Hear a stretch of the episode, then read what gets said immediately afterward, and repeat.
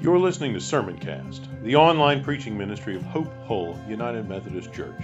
Be sure to visit us at hopehullumc.org/sermons, where you can subscribe to future episodes of Sermoncast and browse our archive of past messages.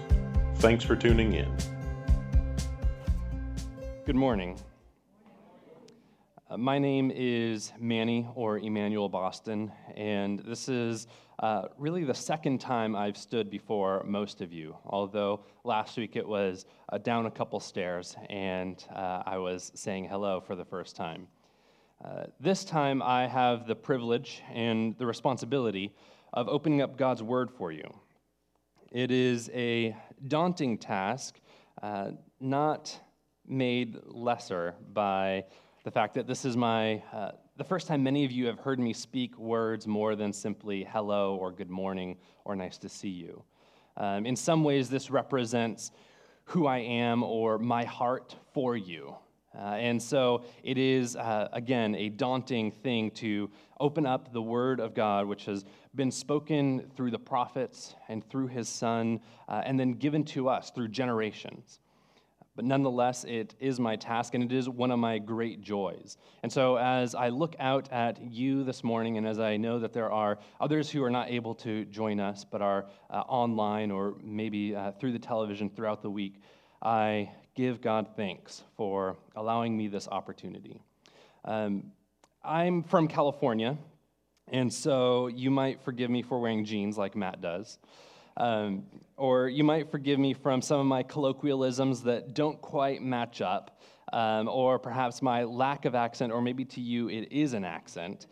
Uh, but nonetheless, I, I, I come from a far away place, the golden land of California, which is not nearly as golden as you would like to think, uh, and not nearly as beautiful as the land of Alabama, uh, if all truth be told.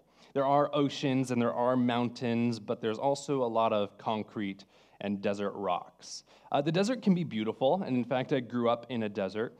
Uh, there were beautiful sunsets, which you could see uh, from miles without any obstruction. Uh, beautiful pink and golden, uh, purple hues that fill the sky, and, and you're able to, to simply watch as the, the haze and the cloud uh, settles with a lack of fog uh, or lack rather of smog, uh, but being able to see the beauty of God's creation in the desert. But Alabama has some beautiful sights as well. Uh, Alabama has trees and it has rivers and it has streams and creeks uh, and it has uh, hills upon hills upon hills of tree after tree after tree. Uh, my mother is actually visiting this week, and, and one of the first things that she said to us was, All the trees. There are many trees. Um, in California, there are mountains and some large ones. Uh, not quite like Colorado or Utah, but they're significant enough to see from a great distance and to recognize their immensity, their weight, their gravity, and, and the stability that they offer. Uh, there's a lot of hills in Alabama, but maybe not quite as many mountains. Uh, maybe you'd have to go a little bit north to be able to see those and to appreciate more fully what the mountains can do for us as we, as we consider our great God. But nonetheless, mountains are significant for us because our text this morning is Psalm 104. Our text is Psalm 104. Today is the celebration of Pentecost. And if you're familiar with that term, you know that it is the day where uh, Christ having been seated at the right hand of the Father, sent the Spirit, the Holy Spirit, and it rested upon his disciples. Uh, a great wind rushed into the room, and tongues of fire rested upon each of the apostles, and they began speak, speaking in languages which they did not know to proclaim the gospel to the nations that had arrived in Jerusalem and Galilee and beyond. This is the day of Pentecost, where we, as mentioned in the prayer that we prayed earlier, uh, the collect for the day or, or the, the prayer of Pentecost, that the Holy Spirit came to illumine, came to bring light, came to show us what Jesus Christ had done. And it is a significant event, it's a new event that, that differentiates what has occurred in the past before Jesus came even the point of Jesus and what he did while he was here. But Jesus himself said, It is better that I go away, because if I go away, I can send you my spirit, and I will be with you always. And so today we celebrate that day, the day that the Holy Spirit came from Jesus and rested upon his apostles, and then through their word was proclaimed and rested upon each of the people who became disciples, baptized in water and the Holy Spirit. Our text for today is Psalm 104, and it's one that many people throughout, uh, throughout the history of Christianity, throughout the history of the church, have tied closely to the Spirit. You might imagine as you approach this text that you were uh, a Hebrew who had uh, exited the land of Egypt in the Exodus and you've come across a journey of wilderness and desert. Uh, you were perhaps a child when you exited, crossing the Red Sea, and you witnessed your parents and your uncles and your grandparents disobey the word of God through the prophet Moses, and so you were cursed to walk the land for 40 years. But after 40 years, you stand at the bank of the Jordan River and you can look beyond and you can see the other side, and you know that that land, the land of Canaan, is the land that God promised, and it is the land you will inherit. And so, with Joshua and the other Israelites around you, you march across the Jordan River. You march around the city of Jericho, and you see the walls fall down. You begin to take hold of the land that God has provided for you through, through uh, at times, war, but surprisingly often through, um, through allies or through uh, treaties like the people of Ai, who come to you and say, We don't want to do war with you because we have seen how great your God is. We want to have peace with you. And so you accept peace and you settle in the land. You can almost imagine this little, uh, or not little now, but this older Hebrew, maybe 50 or 60 years old, who was a child when he left, when he left Egypt, saw the wondrous works of God, passed through the Jordan River, and he's now sitting at the bank of a mountain. He writes, Bless the Lord, O my soul. O Lord my God, you are very great. You are clothed with splendor and majesty, covering yourself with light as with a garment, stretching out the heavens like a tent. He lays the beams of his chambers on the waters. He makes the clouds his chariot. He rides on the wings of the wind. He makes his messengers winds, his ministers a flaming fire. He set the earth on its foundations so that it should never be moved. You covered it with the deep as with a garment. The waters stood above the mountains. At your rebuke, they fled. At the sound of your thunder, they took flight. The mountains rose, the valleys sank down to the place that you appointed for them. You set a boundary that they may not pass, so that they may not again cover the earth. You make springs gush forth in the valleys, they flow between the hills. They give drink to every beast of the field. The wild donkeys quench their thirst. Beside them, the birds of the heavens dwell. They sing among the branches. From your lofty abode, you water the mountains. The earth is satisfied with the fruit of your work. You cause the grass to grow for the livestock and plants for man to cultivate, that he may bring forth food from the earth and wine to gladden the heart of man, oil to make his face shine, and bread to strengthen man's heart. The trees of the Lord are watered abundantly, the cedars of Lebanon that he planted. In them the birds build their nests. The stork has her home in the fir trees. The high mountains are for the wild goats. The rocks are a refuge for the rock badgers. He made the moon to mark the seasons. The sun knows its time for setting. You make the darkness, and it is night. When all the beasts of the forest creep about, the young lions roar for their prey, seeking their food from God. When the sun rises, they steal away and lie down in their dens. Man goes out to his work and to his labor until the evening. O Lord, how manifold are your works! In wisdom have you made them all. The earth is full of your creatures. Here is the sea, great and wide, which teems with creatures innumerable, living things both small and great. There go the ships, and Leviathan, which you formed to play in it. These all look to you to give them food in due season. When you give it to them, they gather it up. When you open your hand, they are filled with good things. When you hide your face, they are dismayed. When you take away their breath, they die and return to the dust. When you send forth your spirit, they are created, and you renew the face of the ground. May the glory of the Lord endure forever. May the Lord rejoice in his works, who looks on the earth and it trembles, who touches the mountains and they smoke. I will sing to the Lord as long as I live. I will sing praise to my God while I have my being. May my meditation be pleasing to him, for I rejoice in the Lord. Let sinners be consumed from the earth, and let the wicked be no more. Bless the Lord, O my soul. Praise the Lord.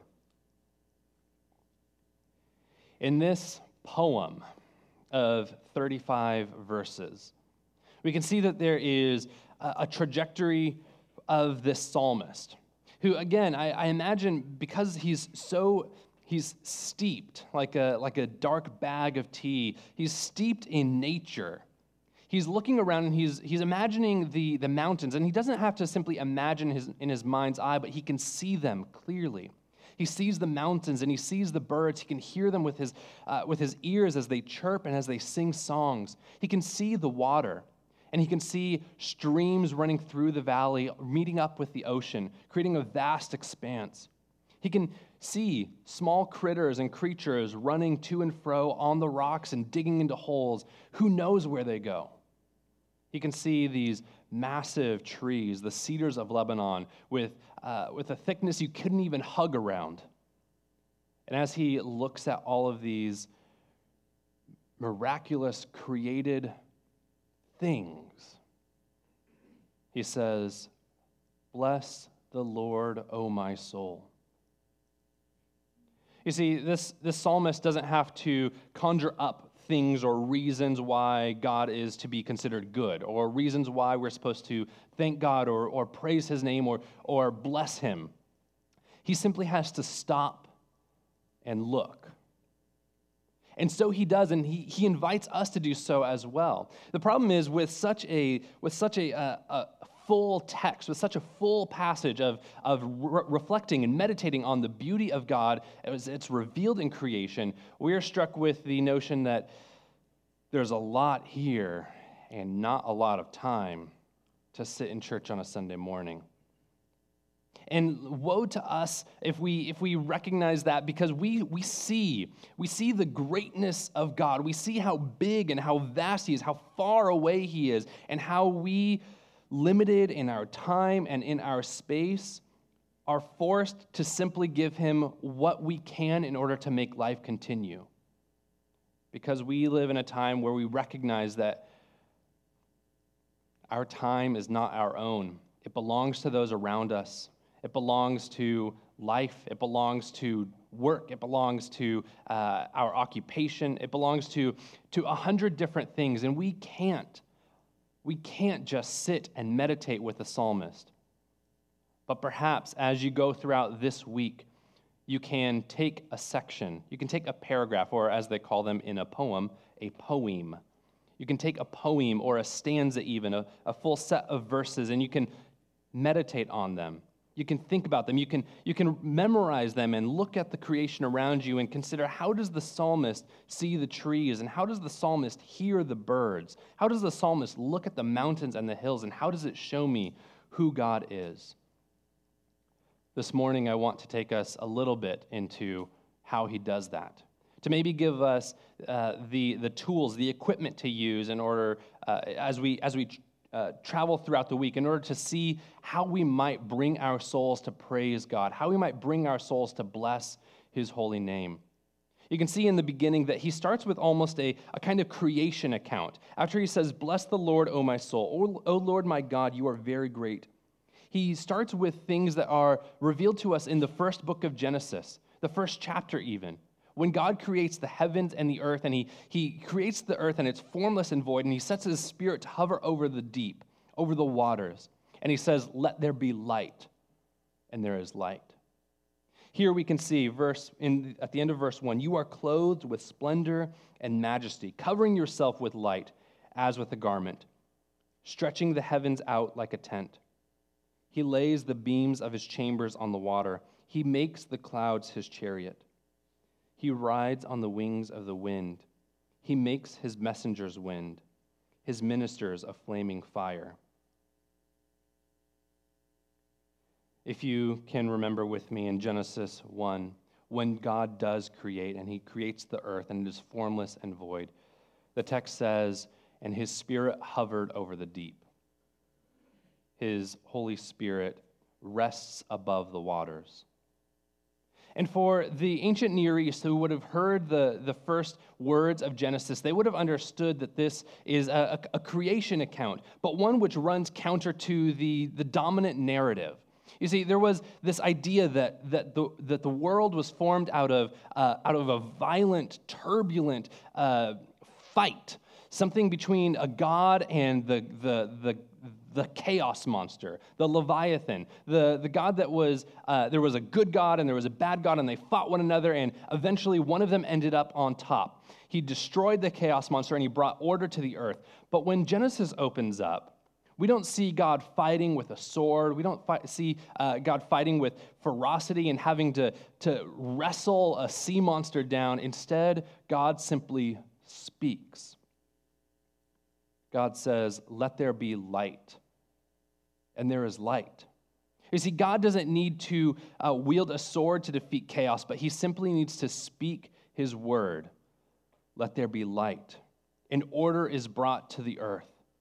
And here the psalmist reflects on this, reflects on this uh, Genesis tradition, on this Genesis story, on, this, on the truth of creation. And he says, God, you are clothed in light. God, you are in the highest heaven. You are above searching out where man cannot go. Man cannot climb uh, the tallest tree and reach where you make your home, but rather you are beyond even the birds in the sky. You are beyond the stars. You are big. You are lifted up. You are where man cannot go. God, you are immense.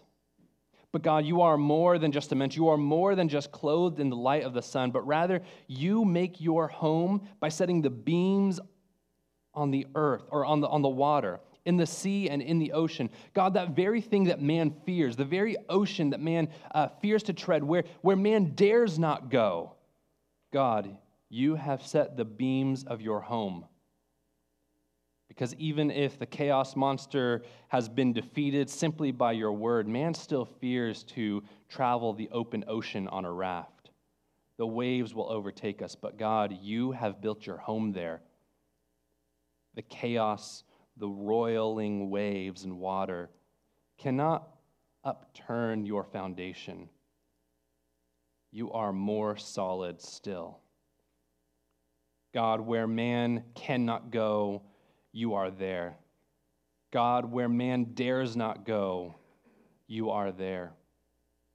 And it is your spirit who does so. Your spirit is the one who comes to the earth. Your spirit is the one who creates life.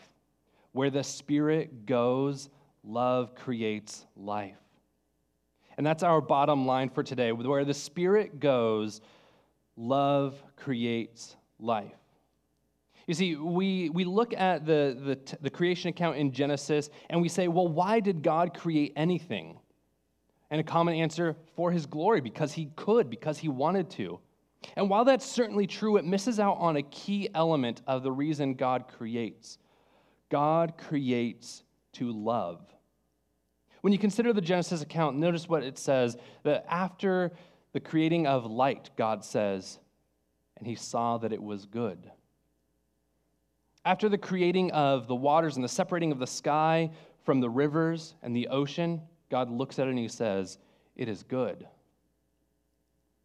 After God creates plants to grow, berries to stain your tongue, God looks at it and says, It is good.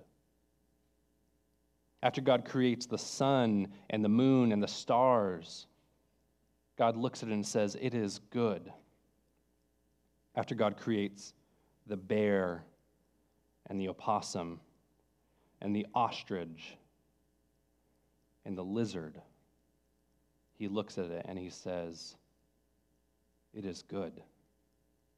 You see, one of the main reasons probably the main reason that God creates, is not simply for glory as an end in itself, but rather because in creating, God can love. Now, God loves forever in the Trinity. God loves, the Father loves the Son, the Father loves the Spirit, the Son loves the Father and the Spirit, and the Spirit loves the Father and the Son. And for eternity, eternity past, God has loved Himself, but He has always loved internally and it took creation for him to love outside of himself. God creates for love. He delights in his creation. He looks on it, and you can almost imagine he smiles. When God looks at creation, he says, It is good. His spirit hovers over the water of the deep, and you can see his spirit acting in creation as even words require breath. In the beginning, God created the heavens and the earth. In the beginning was the Word, the Gospel of John says. And here, in this text, Psalm 104, we see that creation itself requires the breath of God as well as he exhales, love creates life. Where the Spirit goes, love creates life. You see, God has covered himself in light. He has set his home on the ocean and in the sky. But he has done more than this. The clouds surround him, the winds uh, beckon his presence. Where he goes, the wind follows, and he makes servants wind with him. Together they go like a, like a, like a king riding in a cloud chariot. To and fro they travel the earth, and wherever the Spirit goes, love creates life. As he travels the earth in his cloud chariot, you can see the Spirit going. And even in John chapter 3, doesn't Jesus say, Where the Spirit goes, nobody knows? We can hear the wind, but we cannot place it. So, as we look at God who exists beyond where we can ever go, as we look at God who has set his home where we dare not go, we see that the Spirit, we cannot even see where it goes.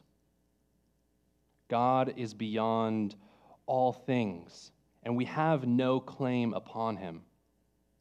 You can imagine this psalmist as he's sitting at the mountain, a mark of stability, looking upward at the sky and saying, Yes, this, is, this mountain is stable and I can see where it is. I can rest upon it and I can know that I'm not being moved. But God, although you are stable, although your foundations are set in the ocean, that does not mean that I have a claim on you. I cannot go to the mountain of God and, and say that because I have done this thing, God must answer, God must respond. No, God, you go where you want to go. You go where you desire to go. But where you go, love creates life. And so I'm not afraid to look at the God who is both stable and mobile. I'm not afraid to look at the God who is beyond everything and stronger than everything and able to subdue chaos with a mere word, but rather I trust because, God, I know that you have been good. When you created, you said it was good, and you created mankind as well. You created us to live and to enjoy and to look to you for our every good gift.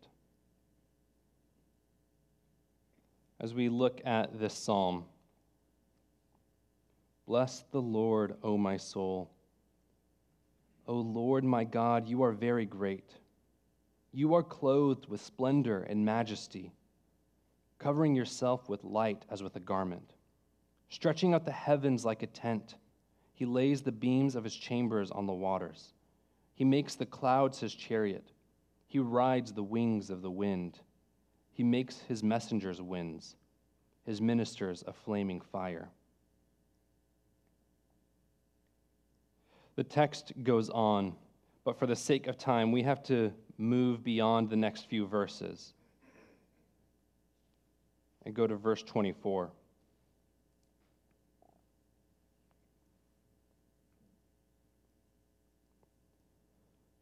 O Lord, how manifold are your works.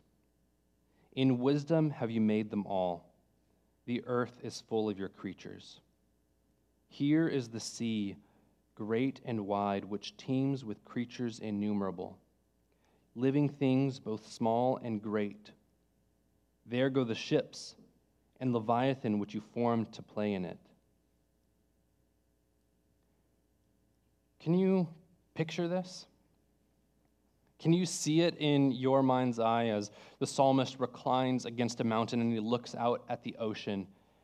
And he says, Yes, God, at the beginning you created by the word of your power. You sent your spirit out, and your spirit created life. In fact, when you created man, you formed him from the dust and you breathed your spirit into him. That gave him life. But God, you created the ocean, you separated it from the land. You told it where it would go and where it would stop, and yet, God, the sea is still chaos. Leviathan still swims in there. There are monsters that come out, there are dangers on the ocean. And yet, even as he looks out at the ocean and knows that it's a dangerous place, he considers God, the monster of chaos, you have subdued. And instead of being a fearsome force, he is your servant. He is your creature that you created to frolic in the water. God, the most fearsome thing man can fear, you made to play and bring glory to your name. Even now, ships go out on the water. Even now, ships traverse without fear because God, you have subdued all things and made all things your servant. There is nothing beyond your power because you are in the highest heaven. There is nothing beyond your power or even your order because your beams have been set in the ocean. God, there is nothing beyond your vision because your spirit goes wherever it wants to. God, as humans make play at doing things vast and great, as humans make play at creating cities that will crumble in a century, as humans make play at building ships which can, tra- which can travel from coast to coast across vast oceans, or even, the psalmist couldn't possibly think, as humans make play at creating rocket ships that blast out of the atmosphere to another planet. God, we can only do so because you subdue chaos. Your spirit goes and it doesn't allow death to have the final hold. It doesn't allow things to take hold of humanity and drag it below the deep. God, where the Spirit goes, love creates life. And you have made Leviathan himself to play in the water instead of to bring treachery upon all mankind. The ocean teeming with creatures innumerable. And all of these, God, you created and said, It is good. Verse 27 These all look to you to give them their food in due season. When you give it to them, they gather it up. When you open your hand, they are filled with good things. When you hide your face, they are dismayed. When you take away their breath, they die and return to the dust. When you send forth your spirit, they are created, and you renew the face of the ground. You see, the psalmist doesn't merely look to God as being big, but being intimate. The psalmist doesn't merely look at God as being sovereign in a kind of all nations will bow and all creation is due to me, but also in the sense that even the fish, even the minnows that swim around, even the lizard that flicks its tongue, all of them look to you, God, for their food. I have two kids, four years old and five years old, and not a day goes by where they do not ask why.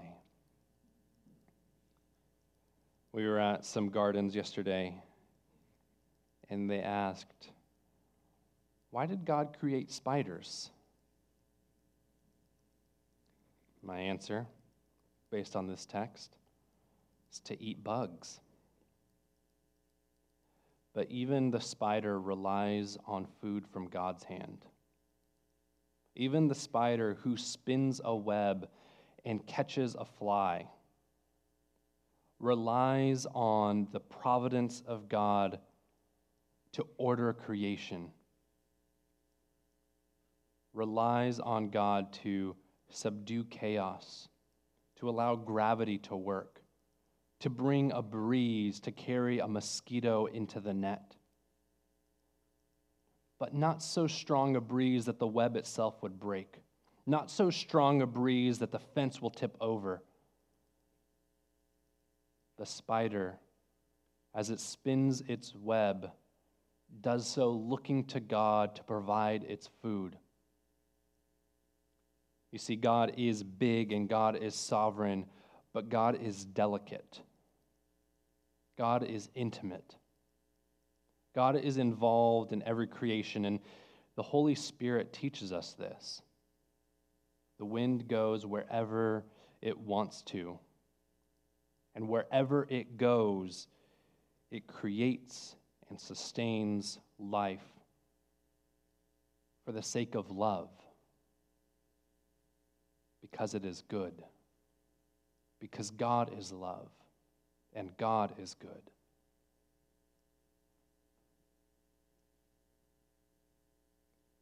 Verse 29 When you hide your face, they are dismayed. When you take away their breath, they die and return to their dust. When you send forth your spirit, they are created, and you renew the face of the ground. When God created man and woman, he breathed life into them. He formed them from the dust. He created them in the image of God by breathing his spirit upon them. You may have heard this before, but oftentimes in Scripture, the same word for breath is the same word as spirit, is the same word as wind. You see, this, it's kind of this uh, intangible, or maybe that's the wrong word, tangible, but unknowable, ungraspable. You can't put it in a bottle. It's this kind of notion that God is beyond all apprehension. You can't grab hold of him. He won't, he won't be contained. He won't be um, limited, just like you can't grab your breath. Just like you can't hold it in or, or put it in a bottle and then, and then drink it later as, uh, as you run out of oxygen, but rather it's, it's the breath that goes wherever it wants to go. And God decided to put it in you and in me. And when he takes away that breath, you die. When they take when you take away their breath, they return to their dust, the psalmist says. You return to the ground and you die. You see, we often think of uh, death as, or rather, um, that when you die, you don't have any more breath. But the psalmist puts it a different way. The psalmist doesn't say when you die, you have no more breath. He says when you have no more breath, that's when you die. In other words, we are fully reliant on the breath that God gives. We too look to God for our food. We rely on Him fully. The wind, the Spirit, it breathes life into us. And when God takes it away, we are dead. When you create, or when you send forth your spirit, they are created, and you renew the face of the ground. And here the psalmist brings his poem to a close. May the glory of the Lord endure forever. May the Lord rejoice in his works who looks on the earth and it trembles, who touches the mountains and they smoke. I will sing to the Lord as long as I live. I will sing praise to my God while I have being. May the meditation, may my meditation be pleasing to him, for I rejoice in the Lord. Let sinners be consumed from the earth, and let the wicked be no more. Bless the Lord, O my soul. Bless the Lord. In our last few minutes, I want to draw our attention to verse 20 or 35. Let sinners be consumed from the earth, and let the wicked be no more. You see, many of us will take a text like this and we will uh, say, if this whole psalm has been talking about how good God is, how God brings life, why would he then pray that the wicked be taken away, that they be no more? And we see it as a kind of contradiction that God couldn't be loving and uh, he couldn't condemn this person. But rather, the psalmist must have been wrong. He must have been mistaken. He must have uh, let his own human influence, his own sin, influence the way that he wrote down this psalm, this poem, this scripture. And I would say to you that God intends this verse to be in here. You see, I, again, have two kids, and I love them. And I would do nearly anything for them. But some things I won't do. I won't let them stand at the top of a bridge and jump. Some things I won't do. I won't let them walk out of the house and meet strangers without me being aware. Some things I won't do. I won't let the older brother hit the younger brother or the younger brother bite the older brother. And why? Because of love. It's not because I am restraining freedom, although I am restraining freedom. It's not because I uh, am want to know where they're at at all times because I want to micromanage or helicopter or whatever the case may be, although I do want to know where they're at at all times. But rather, it is because I love them that I look to them and I say, There are certain things I will not allow you to do, and I will not allow to happen to you. Love protects. And so as I look at my two boys, I can say, I love you, and there are things I will not let you do because I love you. What's more, and more in line with this text, there are things I will not let you become because I love you. I will not let you develop certain habits, certain character practices that draw you away from God and hurt the others around you. Oh, let wickedness perish from the earth. As I look at my two boys and I see them, oh, may sin be put far from you. May evil depart forever. God, your spirit goes and it subdues Leviathan itself. God, subdue the wickedness in the earth, crush it, cast it out, put it in the outer darkness that it may never be found again. God, you are good. And where your spirit goes, love creates life. And even as in the Exodus, sometimes that requires the angel of death to pass over those he has chosen and to bring death to those who would do harm to them. It is not as though God is impatient for God is wishing that none would perish, but all be brought to eternal life. And yet, as we look around us with the psalmist, we can see what God is like. We can see that He is powerful.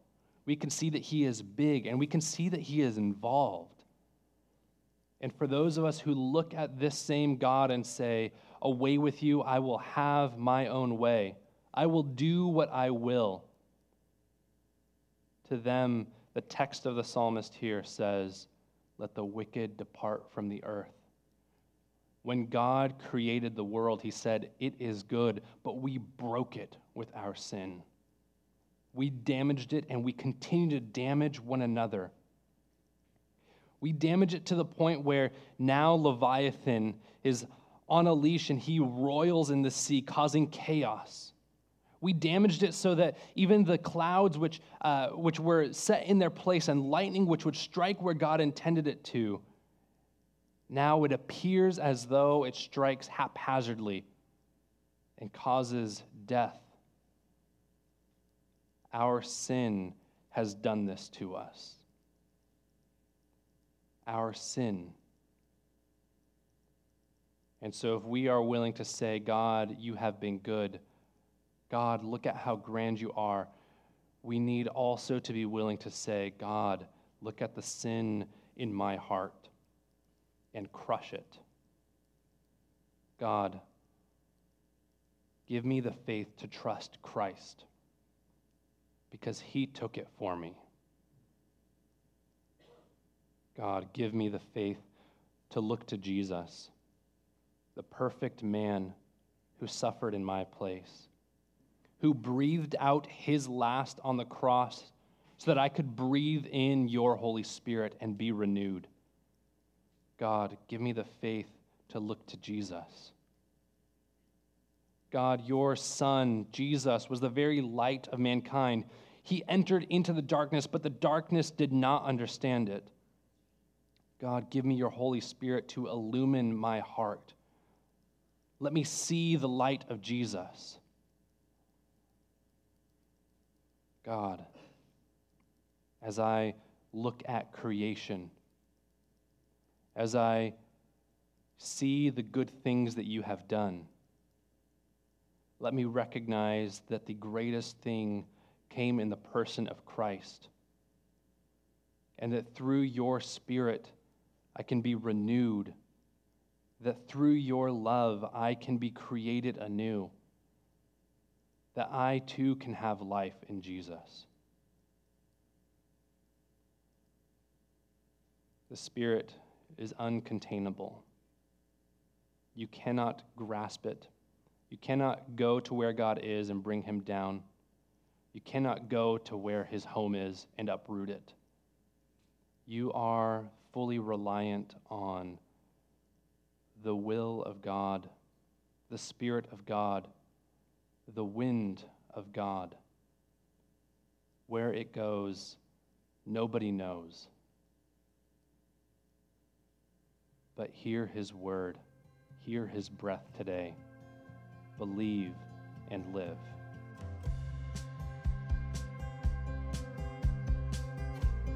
You've been listening to Sermoncast, the online preaching ministry of Hope Hull United Methodist Church. If you enjoyed this message, consider sharing it with a few friends.